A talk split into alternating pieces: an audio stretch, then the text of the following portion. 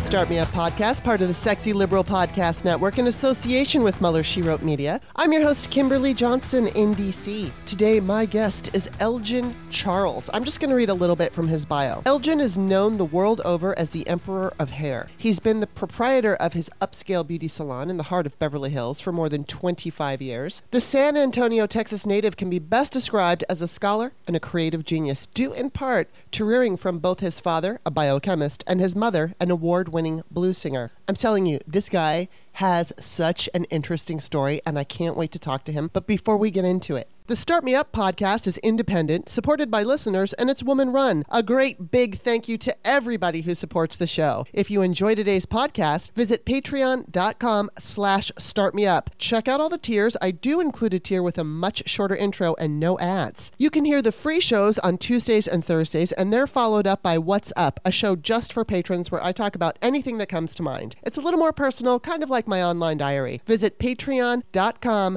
slash startmeup. And don't forget, you can find Start Me Up on iTunes, Stitcher, and wherever podcasts are found. Now, please enjoy my conversation with Elgin Charles. Welcome to the show, Elgin. Thank you for having me. Well, first of all, I asked you like forever ago. And uh, the reason it's happening now is because when I did ask you, um, I had all these different doctor's appointments that I had to deal with, and I know you know you you own a salon, so your days off are Sunday and Monday, and I do my shows on Tuesdays, so I had to make an exception for you. And finally, the schedules all came together, so I'm so excited to have you on. Ah, I'm so glad. I'm so glad to be on, Kimberly. Oh, well, you know you're. We met on Twitter, and. Yeah. This is how I meet a lot of people that are on my show, and I kind of like watch what's going on and you know, everything about you. I like your tweets, I like your energy, and I looked you up and I'm like, damn, this man has fascinating, fascinating. You are so, literally, you are so unique. So, the first thing I want to ask you your bio describes you as a scholar and a genius because of your rearing, because of your parents. Now, your father was a biochemist and your mother was a singer. Am I correct? Yes, blues singer. Blues singer. Now, just tell me about them and, and just explain that part of your uh, bio that you're a scholar and a genius because of your your parents. okay, well, my dad, he's a um, he's a biochemist, very smart scientist, Yeah. and uh, very strict. He Hmm. came out of the Air Force. Uh, he works civilian personnel for Brooks Air Force Base in San Antonio, Texas. Hmm. Uh, brilliant man, uh, a loving man, but very strict and very stern. Yeah. And he had to deal with a child like myself coming up that was a little weird because he saw me go through different phases coming up. Yeah. But uh, uh, I was a very proud child to have a dad like him because he put so much optimism into my life Wow. and structure. And my my focus was to make him happy. hmm I'm the youngest of three uh, with my mother. and I do have a, a half sister. Uh, um, came she came 20 years later hmm but my dad um my other brother and sister you know they did what they did and then i came up after them trying to uh, please my father. Right. and my brother was the uh, junior so he got more attention than i did. Mm. and my dad used to say your time is coming. There's going to be a time. It's just going to be you and i here and all that other stuff. And uh actually when the time came for me i was already grown enough to uh, fly the nest and go do my own thing. Yeah. uh, but you know, and then uh, my mother, she's a Scorpio. My dad's Aquarius, so you know that's an element.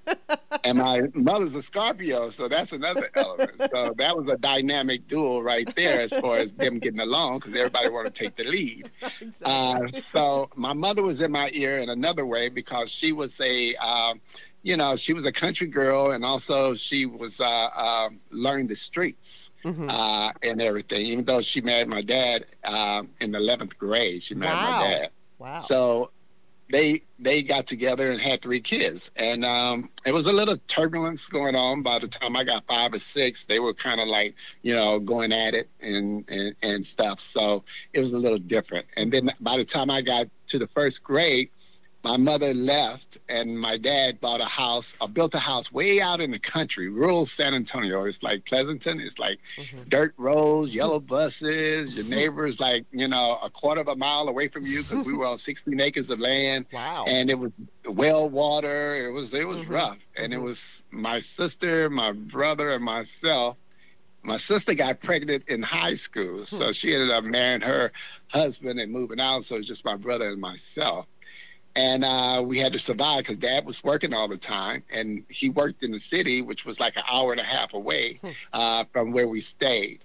Uh, so thank God for the school because the extracurricular activities in the school is what kept me busy. Yeah. Uh, I was a very, you know, popular child coming up. You know, I won every award there was. Wow. I was Homecoming Prince, Valentine King, Mr. Drama, Mr. Personality, all those things. But I was just like the only black man in, in our classes. Wow. Because it was mainly Hispanic and uh, Caucasian. Okay. Um, so um, it was a unique upbringing, but Yeah. it was a very positive uh, atmosphere for me to grow up in. Mhm. And I was able to just really stay focused on school. Right. Uh, on the weekends, I went to the city with my cousins, and that's where my mother was most of the time before she moved to Arizona. And that was kind of in the, what we call the projects. Mhm. It's called Sutton Homes, Hmm. and then uh, it was a you know wonderful environment, but it was it was project and a lot of basketball playing, a lot of uh, walking around and stuff, and just I never really got into anything because they thought I was a special child. Leave him alone. He's a straight A student and stuff like that. So they didn't bother me. And plus, my big brother and sis- sister and my uh, cousins that were older always protected me. Right. Um, yeah, so I never had any problem. But uh, my mom was always in my ear telling me I was a special child, that she was breech. I was breech when she had me, but she pushed and everything. And, and I came out and flipped her diaphragm, and she never was able to have another child again. You know, put that kind of guilt trip on me. I like, well, mom, it ain't my fault. And, and so I have this saying that, you know what, I didn't want to come into this world. So when I came in, I came in wanting the whole world to kiss my ass. Because I came in ass first. You know, but, you know, that's just my little joke I have.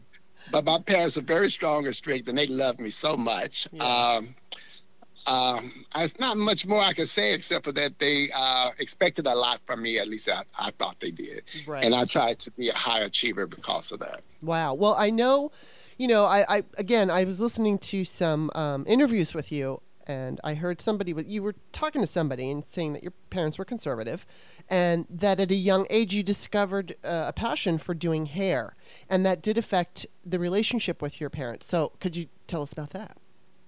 Well, it wasn't with my parents, just with my dad. Okay. My mom was uh, um, a very creative uh, person. She was, uh, like I said, a singer. She liked to sew. Yeah. She liked to paint. She liked to do a whole lot of different things to just keep her mind uh, occupied. hmm So she didn't mind, and she saw that I loved hair, and she's the one that encouraged me later on in life to do hair. Said, you know, you're good okay. looking, you do great hair, you'll be very successful. That's true.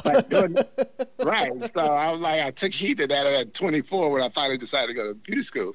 But coming up, uh, I had this thick, thick, coarse, uh, kinky hair.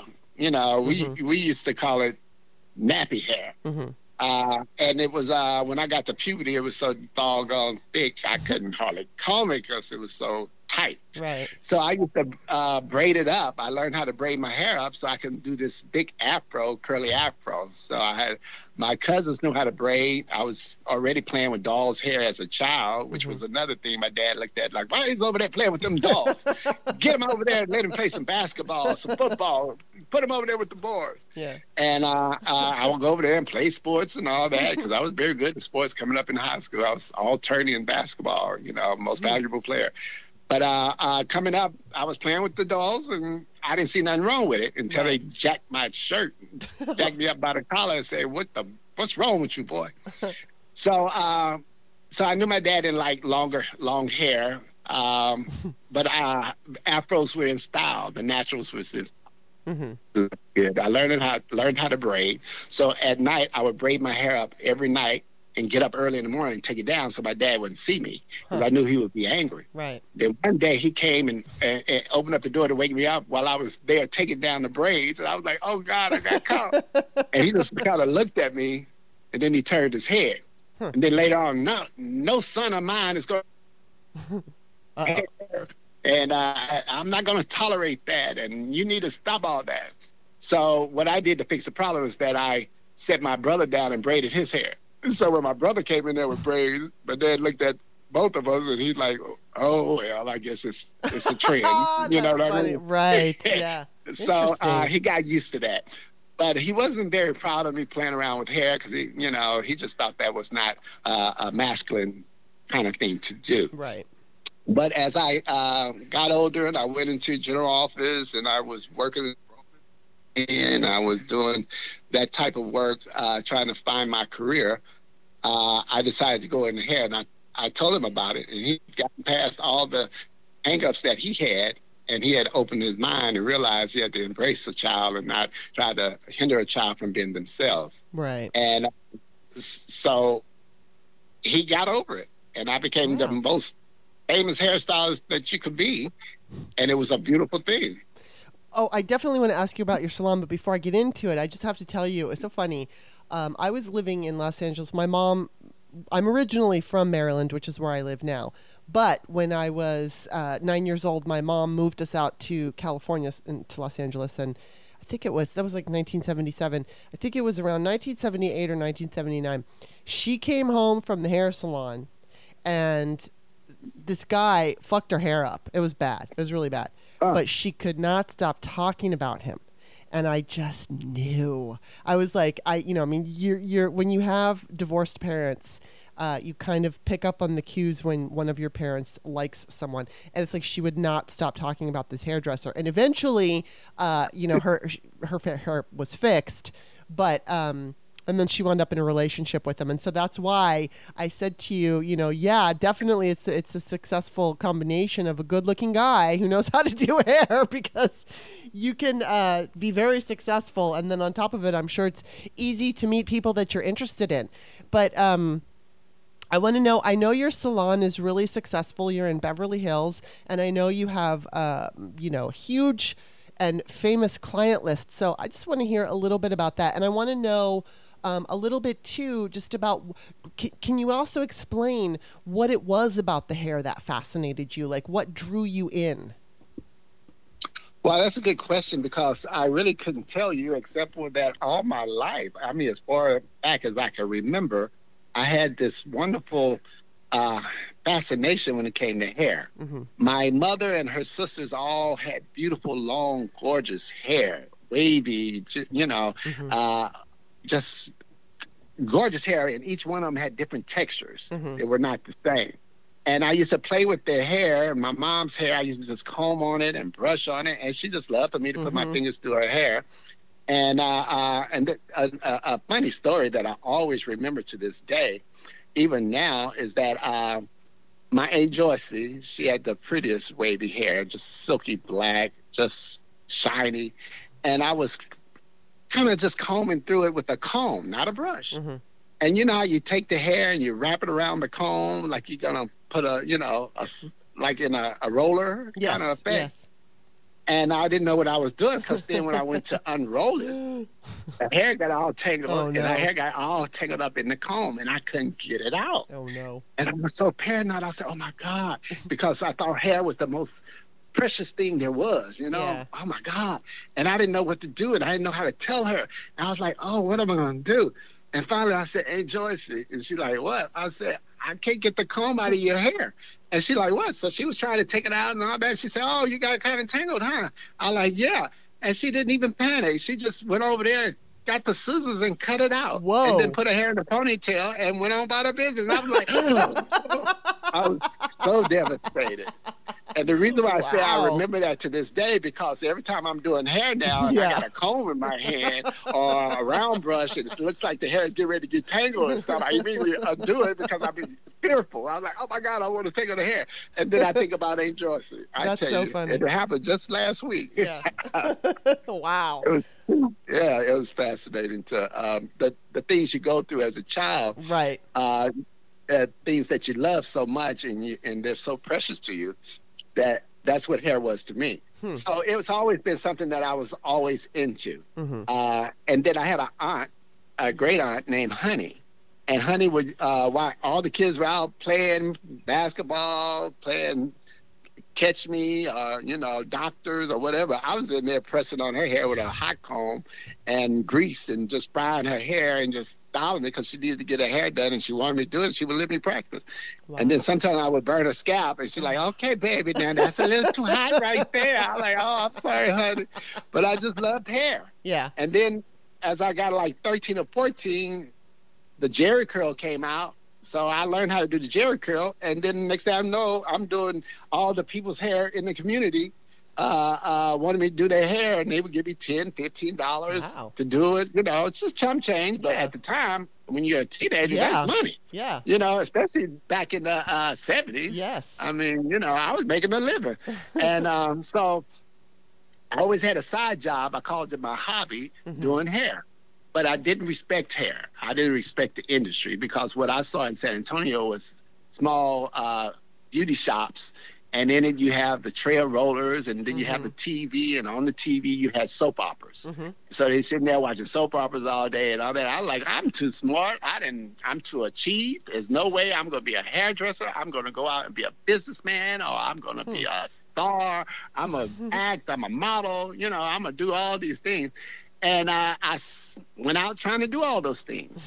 and then uh, at Smith Barney, when I uh, finally hit the glass ceiling of corporate America, mm-hmm. because mm-hmm. I was a black man in a, uh, I say, in an all white world, mm-hmm. Uh, they wouldn't hire me for the next promotion. Oh, right. And, yeah. and, and it really upset me because they brought in a college kid from another trader's uh, uh, child. He's the son of a, another trader, and they wanted to bring him over and train him to be on the trading desk and learn how to, you know, trade and buy municipal bonds, which is what I wanted to do because that was like, you know, you get into that, that's big money, and yeah. you can really learn a good trade. And so they wanted me to teach him all the stuff that I was wow. doing and stuff, and it really affected me. Yeah. And it, it bothered me, and I, I, I got real depressed because I was like, I, that was the first time I ever uh, dealt with this type of uh, uh, uh, no mm-hmm. for no reason. Mm-hmm. No, you can't do this. No, you have to stay in this position. Wow. You, you're not qualified to come over here. I'm like, why? I'm just as smart as this guy. I mean, why won't you promote me? And it became a problem. So I ended up uh, leaving, mm-hmm. and uh, uh, and I uh, took a year off, and I did uh, um, get disability. I went out on stress and strain. You know, mm-hmm. like, oh my God, I can't take it. uh, you gotta help me. I don't know what to do. So uh, when I uh, I went to see a, psycho- a psychiatrist and I told him I was just upset. I'm emotional about it because I don't understand it. He wrote me this paper that I could give to them, and then I went out and I had a long-term disability insurance, hmm. and that's how I was able to go to beauty school full time and not have to worry about income because they paid me nine hundred dollars a month, mm-hmm. and that was during that time that was enough to pay my rent and have gas money and stuff like that.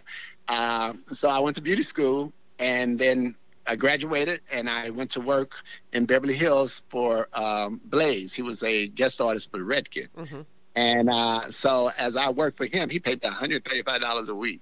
I tell you, I was mm-hmm. I didn't care because I was about the hair. I wasn't about the money because mm-hmm. I had mm-hmm. that income coming in. Mm-hmm. And the thing about the income is that uh, uh, what they did was I would turn in the money that I would make, and then they would deduct it from the um, 900 oh right only yeah. half of it mm-hmm. only half of it so by the time i was uh they was getting 900 dollars from me i was really making 1800 right so it was an easy transition to get off disability and then just go ahead and just mm-hmm. continue to do hair and that's how i was able to fund my career to do hair full time and I tell you, when I went to beauty school, it was the happiest day of my life. Really? I mean, the theory behind hair is so complex the you know the bonds, the mm-hmm. uh, different things of breaking down the hair from the cortex to the cuticle to the medulla, mm-hmm. going on down to the muscle tissues, skeletal tissues, all this stuff. It's just so much knowledge, mm-hmm. and all the things that I was, con- you know, as a uh, a layman doing hair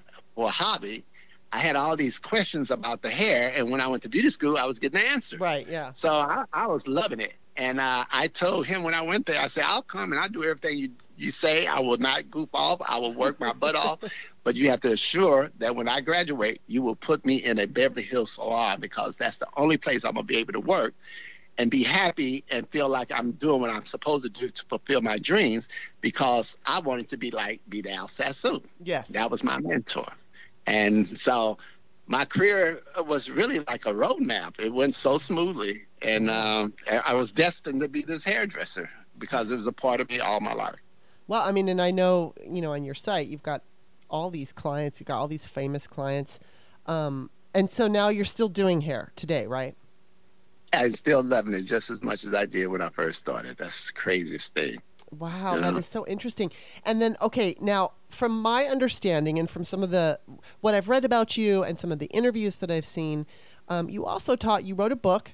I think it came out in 2018. You talk about the fact that you are bisexual, um, and then you mm-hmm. also talked about the fact that you married actress Jackée and the two of you adopted a son. You're no longer married, but I know you're friends. So I kind of want to go over that. Um, what what was the the I don't know, the the thing that got you to talk about your sexuality. Why did you choose to talk about your sexuality?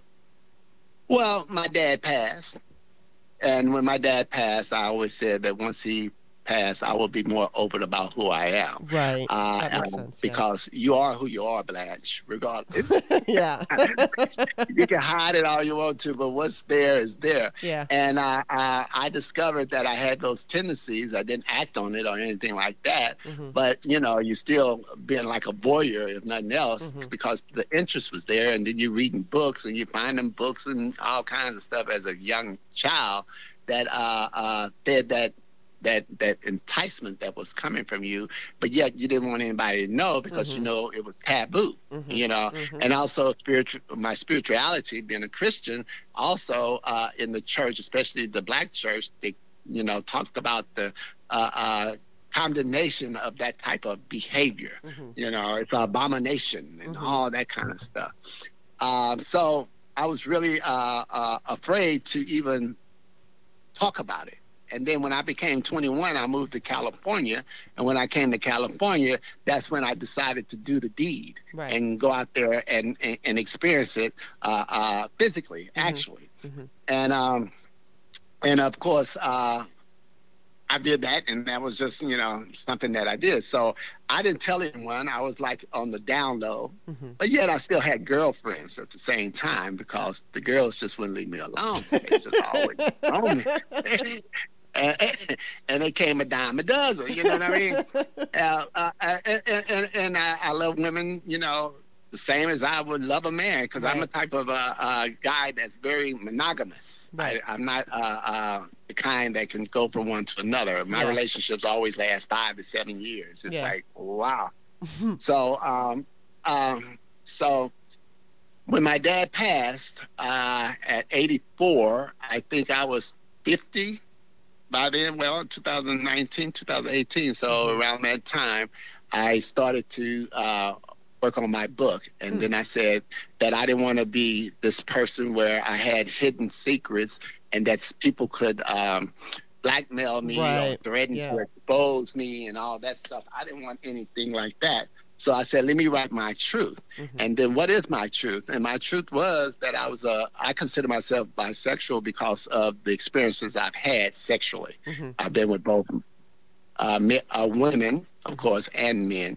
Uh, not a lot, but you know, especially during the 80s, thank God, because, you know, AIDS came right, around and yeah. took out so many people. Mm-hmm. I mean, the whole salon I was working at, everybody in the whole salon died. Oh my and, and I was, I mean, I was so worried, so scared, I ended up going to church, learning who I was in Christ, spirit, soul, and body. And then next thing I know, I had uh, joined the ministry and I wanted to learn everything I can about God. So I went to ministry school at Crenshaw Christian Center. And uh, I guess I would say I could say that I was scared straight. and so I was there. And then when you're in ministry school, you know, everything is so um, righteous mm-hmm. that I had to uh, become celibate. I had to give up sex and try to give up all that stuff. It was very difficult. Mm-hmm. Uh, I remember times in the shower where I was so like horny if you would, that I couldn't even wash my uh, private area without, you know. right. And next thing I know, in the shower. And I like, and then I felt so guilty behind it because uh, I was trying to figure out who I was. Right. And like I said, my uh, religious beliefs was um, telling me that I was a bad person mm-hmm. because I had these tendencies.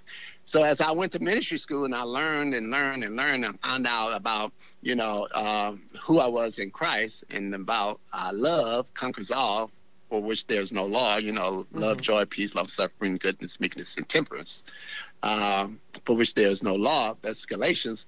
Uh, meaning that if you operate in love, you can love someone. It's mm-hmm. all about promiscuity and and, and lasciviousness and uh, decadence and all that stuff. But if you find a person that you love and you committed, then you're operating in love. And it may not be God's uh, uh, perfect will, but it's his acceptable will, meaning mm. that he rather you do it like that, find your peace.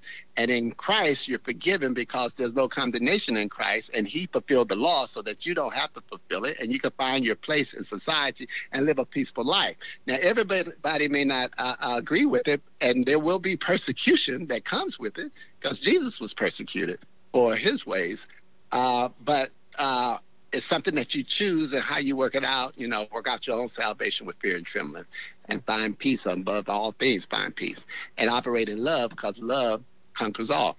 So these are the things that I learned, and uh, uh, so when I was in ministry school, uh, uh I did meet a girl. Uh, and uh, she took my celibacy away, and it was something else. she was a beautiful model, and I had hired her for a relaxer cover I was doing when I was working for Elastic Product. And uh, she just wanted some of me. And being that I hadn't had sex or anything in a long time, she was able to uh, do that. And I felt so guilty. I felt like, oh, God, I had to cover myself when it was over. But then I got past that pretty fast. Huh? so then I, I, I, we broke up, and I wasn't doing anything. I was still in the ministry, so uh, uh, still going to school. And then I just stopped. And then um, I was believing God for a mate. I was believing God for a wife. That's what they teach you in ministry school. Uh, it says um, you should leave your parents and, you know, get you a wife and y'all become one flesh. And, you know, you obtain more favor from God uh, when you find your mate, when two of you guys come together. So I, I was believing all that stuff. Mm-hmm. I'm kind of rambling, but I'm just telling you where my mind was. Right. And uh, so I had girls flying in from London. They were coming in from Chicago. I had all of them trying to marry me because they know I was looking for a wife, and I was like, you know. And then uh, I think Jackée came in to get her hair done at the salon from Adby Red Wine. That's who was doing her hair. Mm-hmm. And she needed a dryer, so she came and I said, "Oh, you can use this dryer." And her dryer was in my area, right behind me. And then she was looking at me, and then when she got done, she kind of touched my chest, said, "You know, I'm just so proud of you having a salon in Beverly Hills." And and I was like, "Oh, well, thank you." And then she left. Hmm. Well, irony of it all, we ended up meeting at a Halloween party that Jo Marie from the Facts of Life, no, not the Facts of Life, uh, Jo Marie and uh, uh, it was one of those shows with uh, uh, Urkel Oh, right. Okay. Yeah, yeah, yeah. She was uh, the mother on that. Okay. That show with Urkel, and she was having a Halloween party. So I went, and I had another girl coming in from Chicago, one coming in from London that happened to want to know what I was doing, and then I was there, and here come Jackée walking through the door. And she was dressed like Marilyn Monroe. Oh wow! She had makeup done. She had that white dress on. You know, the one that like when yes. the wind blows yes. and all that, you know, her yes. dress went up. And I, I was like in awe. I was like, oh, there she is. And then she saw me and she be like right on over there to me in front of all these women. And she said, hi, and put her hand on my chest. And I like, hello. And she said, can I speak to you for a minute outside? I like, oh, uh, yeah. So I excused myself, went outside and we were just kind of talking and stuff. And she was saying she was interested in me. She was hitting on me, you know. And I was like, hmm. I looked at her and stuff, and you know, coming out of ministry, I'm like, well, is this woman too, cir- too, you know, worldly for me? Uh, uh, you know, she's a celebrity. Can I handle this? This kind of stuff. So I, I tell her, yeah, I would love to go out with you. I said, but right now, you know, I got some things that I'm doing. It might be a while before I call you. Mm-hmm. And she said, well, here's my number, and I took a number. Mm-hmm. So I waited two weeks before I called her because I was praying on it. Because I saw her over there at the bar having a drink, smoking a cigarette, and all that stuff. And here I am, this clean up minister uh, in the makings and all that stuff. And then one day I called her. And uh, she said, yeah, she would love to go out. So we went out on a date, and that date turned into another date and another time. And next thing I know, two weeks had gone by, and we were still hanging tight. And then I wanted to, um, I had to go to London for a hair show that I was doing. And she said, I want to go. I'm like, what? I'm like, you want to go? She said, yeah. She said, let's go to Paris first, and then we'll go to London and with your show. Mm-hmm. I'm like, oh, okay, sounds good. So we bought tickets. We went to Paris, and and uh, you know, in Paris, she was like, I think we should get married. I like, oh, really? I like, oh, okay, yeah. You know, I'm believing God for this meeting. Of course, you know, in Paris, that's when you know we, I guess, consummated the relationship. Mm-hmm and everything, and it went well. It was a nice thing. We had attraction for each other that was beyond, and we had a mutual understanding because, um, you know, we're similar in a lot of ways. Mm-hmm. And so we ended up going to London, and then London is where um, I had this. I was doing the show, and all of a sudden, something came over me so bad that I had to sit down on this crate in the back of the stage, and I couldn't figure out what was going on. And someone came to me, "You okay?" I'm like, "Yeah, I'm all right." And then uh, I got up and uh, went on to work. And uh, I'll never forget that moment because that was the moment that my mom got murdered oh. in San Antonio. Oh my God. She got carjacked and murdered at that same time. Now, London's ahead, so I was in the morning. That was the nighttime for them the day be- before. So when I came back from this wonderful, beautiful, getting engaged in Paris, doing London, I came back to a mother that was. Oh my God. Uh, but I didn't know she was murdered at the time because we couldn't find her. They was looking for her and stuff, and they couldn't find her. And then they someone found this body on the side of the railroad tracks, and they uh, identified her as a Hispanic woman as opposed to a black woman. Right. So we didn't know. And then my sister found out, and then she called me. And when she said, "I got something to tell you," I said, "Don't tell me. I don't have no more mama mm. like that. I got real country." and she's like, "No, mama's gone." I was like, "Ah." Oh, that was the worst story of my That's life. Horrible. Uh, so I tell you, you have to take the bitter with the sweet. I know. You know what I mean? I know. I know, but that's really freaking hard, and I'm really sorry that you've ever had to go through that. That's awful.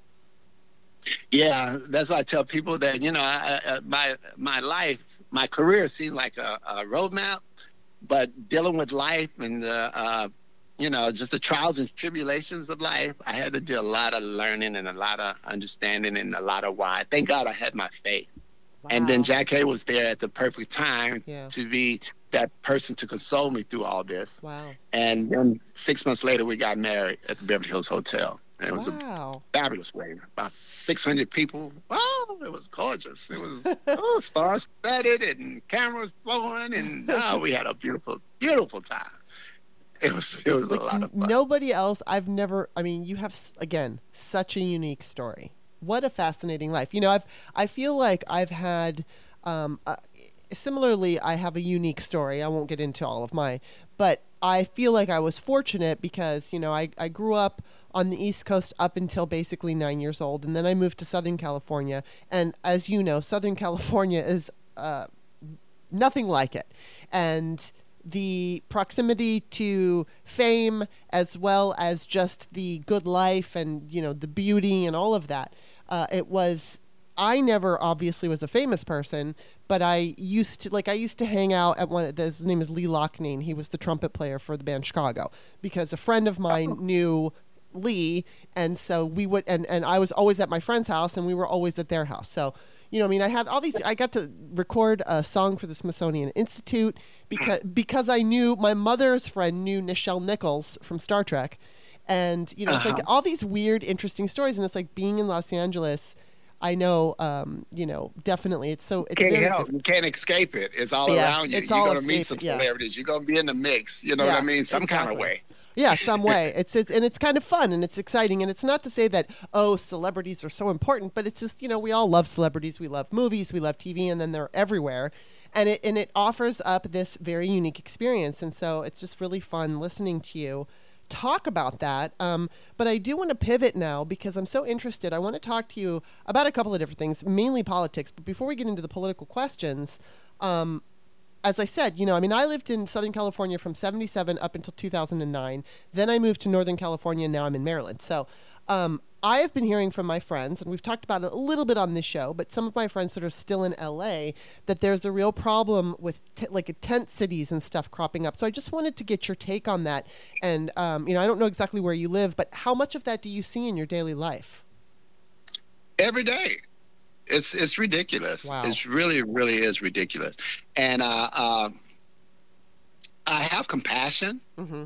but I also can't stand it. Of course. I think it just it just takes the neighborhood and trashes up to the lowest degree of uh, uh, uh, that you can imagine. Mhm. Um, of course, you have compassion for the people, but at the same time, it's really um, messing up the uh, beauty of Los Angeles. Mhm. You know, Los Angeles is a beautiful place. Yeah. You know, even the projects are manicured and gardened. You Mhm. know, got gardeners and stuff. Mhm. And then when you go around the corner, you see all these tents and the trash all outside, Mhm. and then the people are living there like it's their home. So you might see a girl standing outside looking in a mirror in a nightgown, and like Wow. you know, like she's at a house or something like Yeah. that at a home, and she is at a home. Right. Uh, and then and then uh, it brings a certain type of people that are usually on drugs or they schizophrenic. Schizophrenic, uh, schizophrenia, how you say that? Yes, well, schizophrenia. That's it. Well, enough. yeah, yeah. uh, oh, they got uh, these drug problems and Right. they're dangerous, and uh, uh, and they may yell at you, they may throw crap at you. There, you go around the corner, the whole block is nothing but a whole tent city, and they got it hooked up with electricity, and it's just a whole world within itself. yeah. And uh, uh, um, and I, I'm like, how could this happen? Mhm. California is a rich state; they got so much surplus, and they can't seem to find a way to handle this uh, homeless problem. Yeah. And uh, uh, I think Eric Garcetti said, "Don't touch them, leave them alone." Uh, wouldn't let the authorities make a move or anything like that. He was had some type of compassion for him, and I think the law is the law. There's no lottering. I mean, even at my salon, I can come to the salon sometime, and there's a bum sitting there on the ground, uh, and and and I'm looking at him like, uh, "Aren't you gonna move?" kind of thing. They eventually get up and move, but you still have to walk past them, and Mhm. and, and then you you know you have to get your guards up because you don't know. Mhm. Uh, uh, it's just a, a, a horrible problem. You go around any any kind of uh, um, entrance way to the freeway, and there's a Oh, whole yeah. group of people uh, living in the tents. Wow. So it, it's a downer. Mhm. Uh, it's it's funky. It smells bad. Mhm. You can smell the uh, uh, uh, level of uh, of uh, I don't know how to say it, but lifestyle in which they're living. Right. I get it. And uh, uh, and when and I'm like, what can we do about it? So now we're getting ready to vote for a new mayor, Mhm. and uh, uh, Caruso and Kim Bass are the ones that are in the forefront. And uh, uh, I'm looking for the right candidate that can solve this homeless problem. And uh, uh, but it's very difficult because the homeless do not want any help. Hmm. They don't want to be conformed to someone telling them what they can and cannot do. Mhm. And that's the reason why they're on the street. So it's a very difficult situation. Uh, but I think they should enforce the law. And the law says that they cannot lauder Mhm. around people, around stores, and all that. So they can come and make them move. And they did do it here in Beverly Hills because right over here off the Burton Way, it was like they was just all almost up to Doheny where the Four Seasons Whoa, is. that's I can't Yeah. even picture that. You know, it's funny because my friend was telling me about that, and he was, you know, he was talking to me, and he was talking about Caruso, and he's like, "Look," and he's a liberal, and he says, "Look, Caruso is addressing it," and um, and I said, "But how are they going to address it? Is it just going to be about criminalizing homelessness? Because if we just criminalize homelessness, that's not the answer either. It might take people off the streets." Um, or not no let me let me let me get that back. It won't take people off the streets. It'll just take people off the streets where there are businesses and homes. And and so i was trying to you know i was grappling myself with thinking about this. And it's like, okay, on one hand, you want to be compassionate. Obviously, these people are probably homeless because the cost of living is way too high, rents are extremely high, and, you know, the uh, minimum wage isn't very high, and sometimes people have to work three and four. I mean, I know this woman. She works at the grocery store where I shop, and five days a week she's working at, at a courthouse, and then on her two days that are supposed to be off, she's working at a grocery store. And I, you know, I mean, obviously she's making. Well, see, there's programs for people like her. Yeah. Because she's he can be helped. A lot of them can't be helped. But right. I'm gonna be honest with you.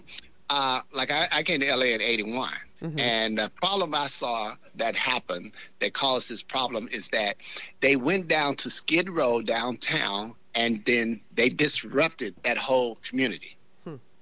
And that's when they scattered out throughout the city. Oh, See what I'm saying? Yeah. They used to be on Skid Row all around there. The missions was there and yeah. pretty much confined to that area.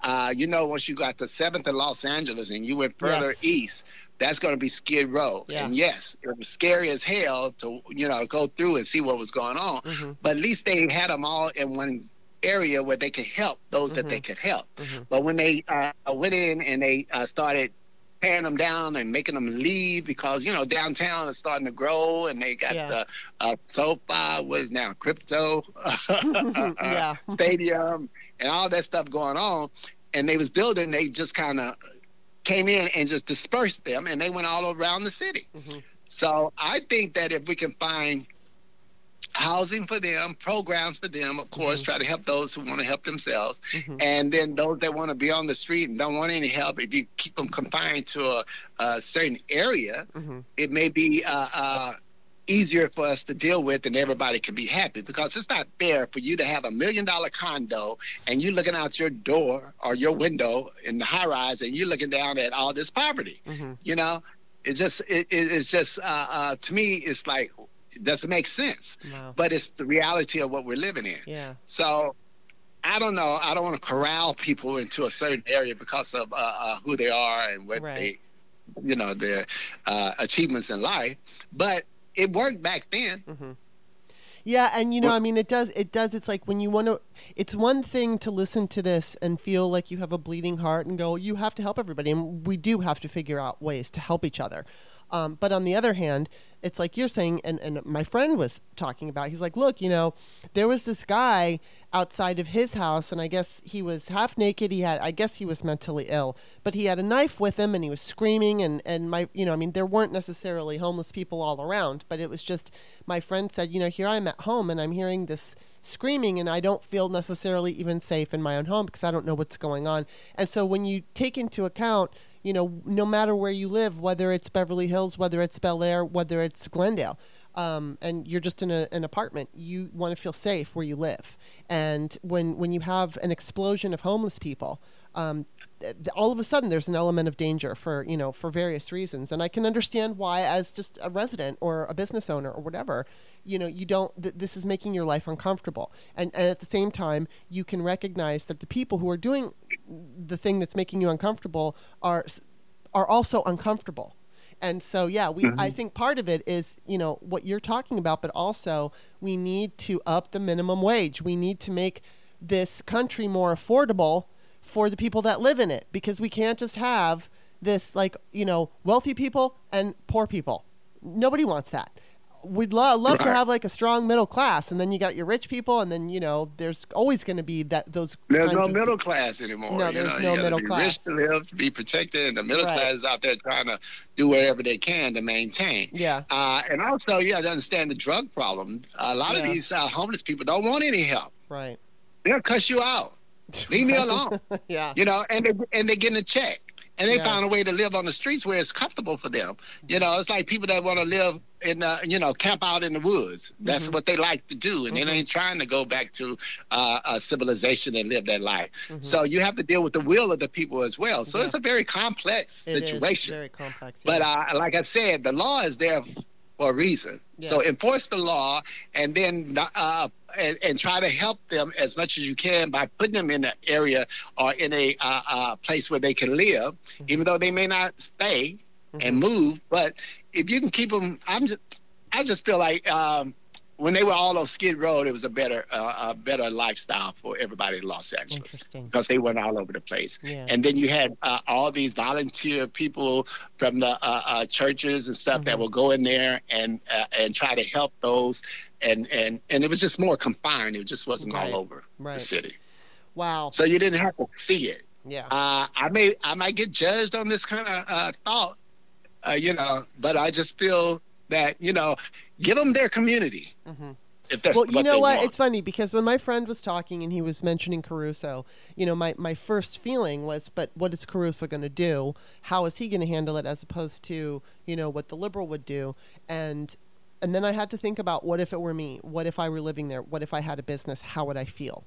Um, if if I you know because my friend was telling me that it's legal to go in front of a business right now at a certain time like six o'clock or something like that that you could set up shop for yourself and that you're allowed to be outside until the following morning but then what he was explaining to me is that they when they leave they leave behind their big mess and that it's hurting businesses.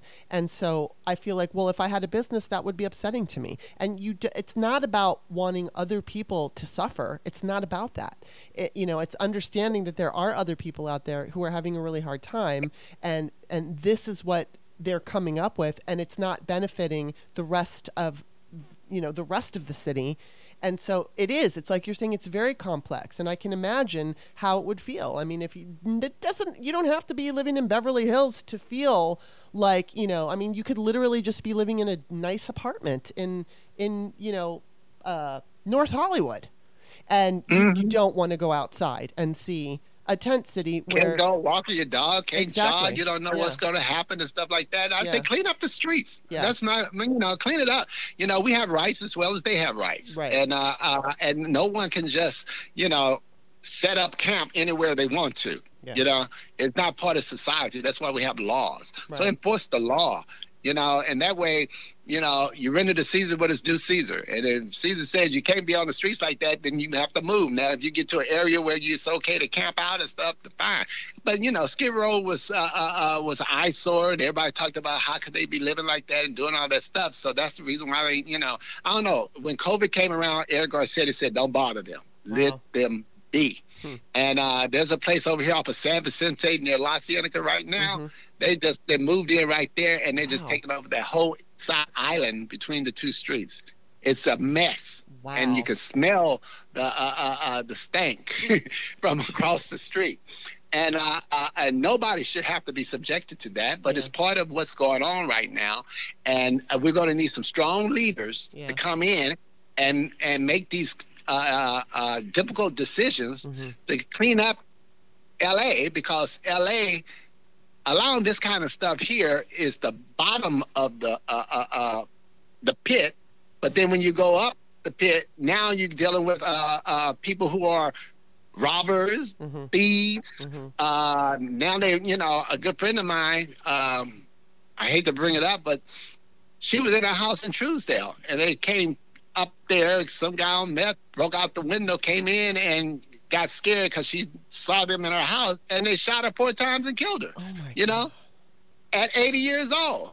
And Wow. she's a dear friend of mine. And the reason why is because they're just, the law is not being enforced. Right. And then they got the law that was on the uh, uh, ballot where it's not fair for someone to have money to, to post bail and then someone that doesn't have money can't post bail Mhm. but the one that does get out and that's Mm-hmm. not fair so let's just have it where everybody can get out on bail as their right on their own recognizance Mhm. and uh, uh, uh, and then they got all these people going into jail doing things and getting right back out on the streets wow so uh, the, and then they got the security guards can't do nothing to them when they come in and rob or anything because they would be prosecuted for uh, trying to help. So these thieves now, you know, they're thinking about it. Oh, we can do whatever we want to, and if I steal or do something and it's not over so and so amount of money, then I can go in and come right back out on the streets and continue to do the thing. So the crime in L.A. has just completely skyrocketed Yeah. to where everybody's are worried, and now everybody's going to buy guns. They're getting guns. And you know, when you have a gun on you all the time, sometimes you're already afraid of the gun anyway. You're not really trained. And then you end up accidentally shooting somebody or your child get it and shoot themselves. It's just it's just a continued spiral Yeah. that is just it's like hell. Living in Yeah. hell. It's it's crazy. Wow. Oh my God. That, and it's such a hard problem. And I just want to say to everybody out there who's not in this situation, you know, and, and I'm not in it right now. And and like I said, you know, when my friend was explaining to me and what you're saying to me, I, I mean, it, it, it's very easy to judge when you're not in it. So I just want to caution people. You know, this this is complex, and this is, and I don't necessarily have the answers. I don't live there. Um, so I don't have this upfront, you know, I mean, I don't have the perspective you have or the perspective my friend has, but you know, there has to be some kind of a solution, and and and and I do have compassion. I say if those that want help and willing to help themselves, then help them. Right. You know, I have a a, a cousin. Um, who uh, is an alcoholic. He chose to be an alcoholic yeah. early in the game. I used to see him go to the liquor store and sit out there with the drunks. He used to come back and tell me, you know what? I talked to some of them drunks on the corner, and you know what? They got some interesting stories. Now, me, I would never allow myself to sit nowhere near drunk on the side of the liquor store and talk to him, but he did it and he became comfortable with it and he turned out to be a drunk. Yeah. And and he's living off the streets. And he's fine with it. Because yeah. he can come home but he don't want to because he's stubborn. He fell yeah. out with his father. He's mad at his dad. He's a Leo, so he's he's just like, I, would rather be out on the streets than to be deal with that. And he li- he's lived a life on the streets between some years. Wow. Teeth all out. He looked bad. As, you know, it's yeah. just it's just ridiculous. Wow. And I have was trying to help raise him when he was a young kid. You know. Yeah. yeah. But uh, it's the choices also the will. God gives everybody free will. Yeah. And but and, and, and it's just something that's part of it. And actually, it's not only here; it's around the world. Oh, it is. You yeah, and I know it's it's, it's getting worse. Um, I know too in, in in like San Francisco, and I guess it's just getting worse throughout the country. So you know we, are seeing. And the, you know, in the cold areas, they send them, they bus them to California. I know. I was just going to say that the um, California is definitely the optimum place because of the weather and yeah, it just okay. So now I want to switch gears a little bit. I have two more questions for you. So the one of the other questions I have is, and this is just going to be combined. I have a couple of them, but I'm going to combine them. Basically, I just want to know, as a black man, um, obviously you're a successful black man, but what are you? How are you dealing with the, you know, rise of white supremacy, and then also, um, like, fit that into what you what you see happening with the country, what direction we're in, and what you're hearing from your friends, from your clients, and and all of that. Um, because I mean, I can say I'm a white woman, but the white supremacy scares the shit out of me. And you know, with white supremacy comes, you know, it's not just about racism and hatred for different skin colors. It also is misogyny and it's bigotry, and it's just you have to be this particular way, or you, you know, you are wrong. Um, so you know i just want to know like that and then you know we've got these elections coming. How are you feeling about where we're headed? Well wow. I know that's a that's uh, a lot to ask. yeah you know being a black man uh, being raised in texas yeah. you know i already know how uh, how the white man can be so uh, su- suppressive to the black man. Uh-huh uh, a lot of the black men that I saw coming up, that's why I, I love my dad so much because he was an intelligent black man and right. he didn't do the shuffle and jive every time a right. white man came around, you know, dumb it down because he's afraid that if he say something, he might mm-hmm. get whipped or he might get, you know, that kind of stuff. Mm-hmm. Uh, yes, um, yes, um, master, or yes, you know, yes, mm-hmm. sir, you know, all that kind of submissive attitude that you get toward a white man. Mm-hmm. Uh, my dad told me if you conquer the uh, English language and you have a brain, then you'll be able to speak to the white man, and the white man will speak back to you in the same way. Hmm. It depends on how you handle yourself. Yeah. And uh, so he taught me uh, how to carry myself, so I really didn't have any problems until that time at Smith Barney, and it had nothing to do with who I was. They just wouldn't let me in the in the good old boys club. Yeah. Uh, I've never had any problems. I was always able to uh, uh, go like into Beverly Hills and give me a lease to open up my own salon, and they gave me a chance mm-hmm. as a black man, the only black man to get a chance to do this kind of stuff. And I think it's because I had a dad that was you know, we used to call my dad a wigger, you know, a white man, you know, uh, Oreo, black on the outside, white on the inside, because that's just the world that he dealt with. He dealt right. with generals and stuff. You know, they did aerospace medicine, helped put the monkey first primate on the wow. moon and all that stuff. So he was all he was always the uh, one black guy accepted in the group mm-hmm. of white uh, world. Mm-hmm. So, uh, and he was uh, uh, very conservative, and he was a Republican, uh, the old Republican Party. Right. Yeah. Now, since Donald Trump got in there and he started uh, embracing uh, the white supremacy, because from what I hear, his father was all part yes. of the Ku Klux Klan and all yeah. that other stuff. You can't help but to have that, and right. it's also on the other end because my mom had prejudice against white people because of the stuff that she went through. Right. She told me, "Don't bring me no white woman home." Mm-hmm. And I was like, huh? I said, Mom, that's not right. But that stuck with me. You right. see what I'm saying? Yeah. Because I was in my impressionable years, mm-hmm. but it wasn't right. Now, white supremacy, I think, is coming because of the way the world is changing. Mm-hmm. And they're trying to hold on to whatever they can that the forefathers fathers had given them, yes. which is dominance over all other races, mm-hmm. that they were superior uh, that they are smarter and God made them that way. Mm-hmm. And all these other races, especially black race, is not really human. They're more like animals. Mm-hmm. But as time went on, they saw that we are human just like they are. We fought for civil rights to get our uh, uh, uh, uh rights to vote, to uh, work, to live in this America and be free. Mm-hmm. And and then because America is a uh, place where immigrants can feel free to come and live a life. There's so many immigrants here, and there's also so many diversities in uh, uh, uh races mm-hmm. that a lot of the uh, white world, uh, a white race, is marrying into other cultures. Yeah. And so they're having a whole lot of mixed breeded kids, mm-hmm. you know, biracial kids. Right. And now, what I've noticed that before, the basketball players used to be all dark skinned. Mm-hmm. Now they all fair skinned with curly hair because their fathers married a white woman and right. they had children. Yeah. So you can see the change that is going, and the way it seems um, like. Um, this is just a, I'm just giving you background. My pastor, Dr. Price at Crenshaw Christian Center, preached about this before because he had uh, his father of faith was Kenneth Hagin. And Kenneth Hagin was this big preacher out of Oklahoma. And he was teaching, uh, uh, you know, how to walk by faith and not by sight. And he embraced Dr. Price with it and everything. And he taught him everything.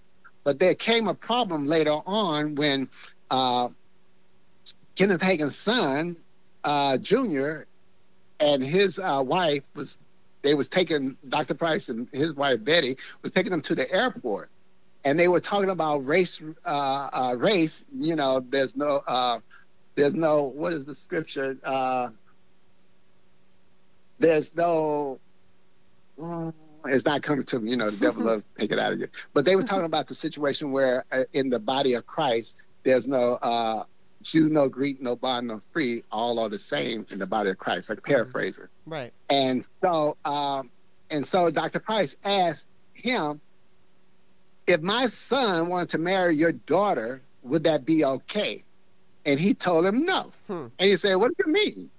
There's no bond, no, you know, what do you mean that you wouldn't allow that? He said, because we teach our parishioners to marry within their own race. Mm-hmm. Because if you want to keep the white race pure, you have to marry each other, and you can't allow anyone else to come in because it will pollute the race. Wow. You see what I'm saying? Yeah. So it's not, it's a it's a, a teaching that is going on in the church, a survival of the white race, because they know eventually where it's going is going to end up being more multicultural people as opposed to white. Yeah. So and uh, Dr. Price got so upset with them, he broke the relationship with them, took the name off the building, and wrote a book about race, religion, and all that in the church and stuff. And it was a big old ordeal. But I looked at that and I tried to rationalize it in my own sense. I said, well, it does make sense, doesn't it? If you marry outside your race, then the purity of the white race would not be there. Mm-hmm. So they mm-hmm. are a race that's trying to survive. So I can understand that. Just like my mama told me, I don't want you marrying a white woman, marry a black woman because she wants you to be, you know, uh, keep the black race going, kind of thing. Even though she's half white herself, and you know, it's all it's all kinds of stuff. But it doesn't make it right. You right. see what I'm saying? Yeah. And, and and in the body of Christ, it's supposed to be no separation of race and all. We all one in the body of Christ. Mm-hmm. But that kind of teaching is not right to teach, but at the same time, it's your congregation. Mhm. So what can you say? So on a bigger picture, I think the same concept is going on with white supremacy, Mhm. and they uh, are going way back to their forefathers. You know, they're taking down the statues and all that stuff, and they feel like their legacy is being taken away from them, and they have to fight to keep it. So they're willing to do what they did when they, you know, when they. Uh, when the Civil War came, they're Mhm. willing to die, and that's what happened with the whole insurrection at the uh, uh, Yeah. Capitol Mhm. was all about them uh, trying to uh, use power and strength. Mhm. And but we're in a different time now, and, and all that is it's a small group anyway compared to the majority. Yeah. Uh, but if they get power and then and they're able to uh, uh, regulate the laws and voting and all that stuff, they can take us back a few years, just Yeah. like Roe versus Wade Right. you know, that kind of thing. Um, but I feel in my spirit uh, that the inevitable is the inevitable. Mhm. And it's just the way it's going to be because we're here, we're not going anywhere, and uh, and we're, you know, starting to outnumber altogether the white race. Yes. So uh, so it only makes sense that you're gonna have opposition uh, toward it, and uh, uh, and if and now as far as the uh, midterms and everything, uh, Democrats need to get out there and vote because Mhm. right now the white supremacists are coming in with uh, some serious uh, uh, strong agendas Yeah. and uh, uh, and it's very scary and and uh, and it's not going anywhere. Now, do So you do you have hope for the? Yeah, it, and I'm sorry to interrupt you, but I, but do you with yes, we need to vote. Do you think we're going to be able to pull it off in November to save what's left of democracy? Uh, I'm hoping that we'll be able to pull it off, but usually, uh, if you look at how uh, things go, usually when the Democratic Right. president is elected, Yeah. then the uh, the House and the uh, uh, all that changes. You Right. know, it goes the other way. Yeah, but let me the, ask you uh, this. But let me ask you this. So you're right. History shows us that if you have like a Republican in, it goes Democrat and vice versa. So now we have a Democrat in, and the fear is that it's going to go toward the Republicans. But um, aside from that, you know, you've got the striking down of Roe v. Wade, which you know half the country doesn't vote, and be- those people who are usually not paying attention to politics, there's a huge, huge portion of them right now who I think, oh, oh, my rights have been taken away. And that might, you know, I know that we are, um, Democrats are getting more people registering to that particular party. There is, you know, there's guy I'm going to be interviewing uh, on Thursday, Simon Rosenberg. He is a liberal strategist. I know he works at a think tank, and he, what he's posting and seeing is a big uptake or uptick in, you know, Democratic registrations as well as polls moving towards the Democrats. Now, the one thing that we really have to be concerned about, especially for the House, particularly not gubernatorial races and not Senate races, is the fact that House can be gerrymandered. So people like Jim Jordan and um, Marjorie Taylor Greene, it's easier for them to win those races because it is so gerrymandered. But because this time around, just like in 2018, uh, people showed up because of Donald Trump. I think there's uh, an opportunity that we could experience a high, higher rate of turnout from our own from from the Democratic side because they're afraid and because they're not comfortable. Do you see that coming into play at all? I do. Uh, see, it's awareness, and uh, what I see is that uh, usually everybody come out for the presidential uh, Mhm. voting, you know, race, and uh, when it comes to the, each state, people don't come out. Right. But since everything is social media and Mhm. and, and the information is right in your face now, and everybody's aware of what's going on, and also it's reached down to these high school kids and up. yeah. They're becoming more political because it's their rights that are being taken away, Yes. and they don't have this kind of old school kind of thinking Right. because they was raised in times where it was uh, Obama time, you Yeah. know, where everything was like uh, uh, shared amongst everyone and we're all the same, you know, love and all that.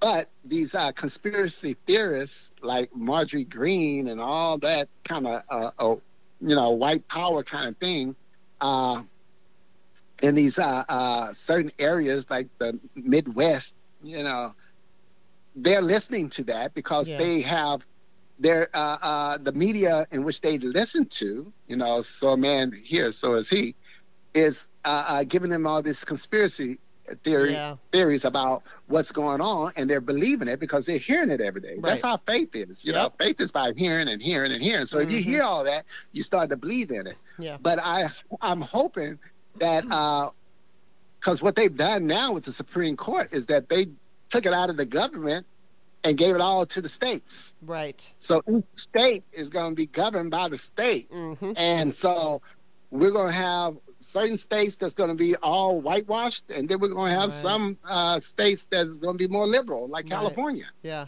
And uh, and that could be scary too because it's dividing the nation as Yes. opposed to bringing it together. Yeah. So I'm hoping that uh, somehow or another that God would bring in a leader that can bring everyone together to kind of bring hope.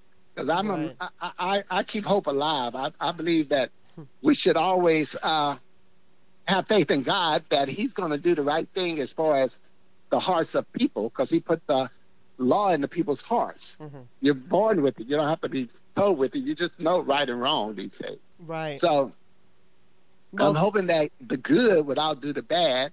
And uh, from what I see, it's only a small portion of the white world that is into that because the majority of the white world is loving and giving and they understand diversity, mhm, equity, and inclusion. mhm. They're all into love, but they got love in their heart. And they also understand what happened back in the day with slavery, Yeah. how horrible that was, and, and, and that it was not right. But it was the signs of the times, Yeah. and it's just how it went down. But now we have to correct history and uh, uh, and the majority rules when it comes to voting and everything. Yep. So we have to continue to be out there and let the people know that they have to vote and they have to be serious about it because if you don't, they're going to change things. And um, and that's what's happening Yeah. right now. It's crazy. Well, in a way, you've kind of already a- answered my last question, but I'm going to ask it anyway, just in case there's anything different or you want to add. What do you think we have to be hopeful about? We have to be hopeful that we find a medium ground where everybody can come together and make this a better place for everyone. Yeah. Uh, we're dealing with a lot of immigrants still, steady trying to come in, and uh, uh, it can be scary because you know they should abide by the rules too. I'm all about the law. Mhm. Okay. Now, if you uh, and you should enforce the law. If you don't like the law, then vote and change the law. Right. You know what I mean? hmm but uh, uh, you got to enforce the law. And uh, I think that there's hope for America. Uh, but I also know that when Barack, President Obama, uh, became president, I knew then that it was going to be uh, a pendulum change hmm when it was over with hmm because him to be in the White House, period, Yeah. um, angered a lot of people, Yes. a lot it of white people. Yes, it did. So therefore, because of that alone, and the forefathers are probably turning over in their grave and all that, even though he came with a message of hope for everyone, the pendulum went the other way. right. And when I saw at the correspondence dinner when Yes. he uh, um, embarrassed Trump, yeah. and Trump looked at him like that, I was like, oh, there's a vendetta there. He's going to go after him. And Wow. so he ran for president, and everybody was for him because the pendulum went the other way. Right. Because, you know, we are all being influenced by spiritual uh, uh, uh, influences, and we don't even know it. And that's something that you got to deal with in the world as well.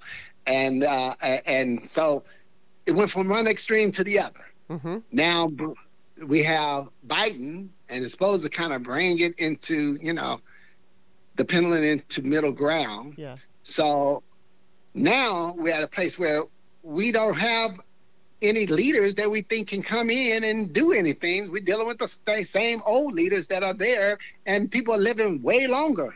Huh. So uh, the ideo- ideologies of uh, uh, uh, Trump and, and the people that he's reaching is there Yeah. and it's going to continue to be there until uh, I don't know. We got to get rid of these conspiracy theorists, people, Yeah. because that's some crazy stuff. It you know, that It doesn't is. it, doesn't even make sense.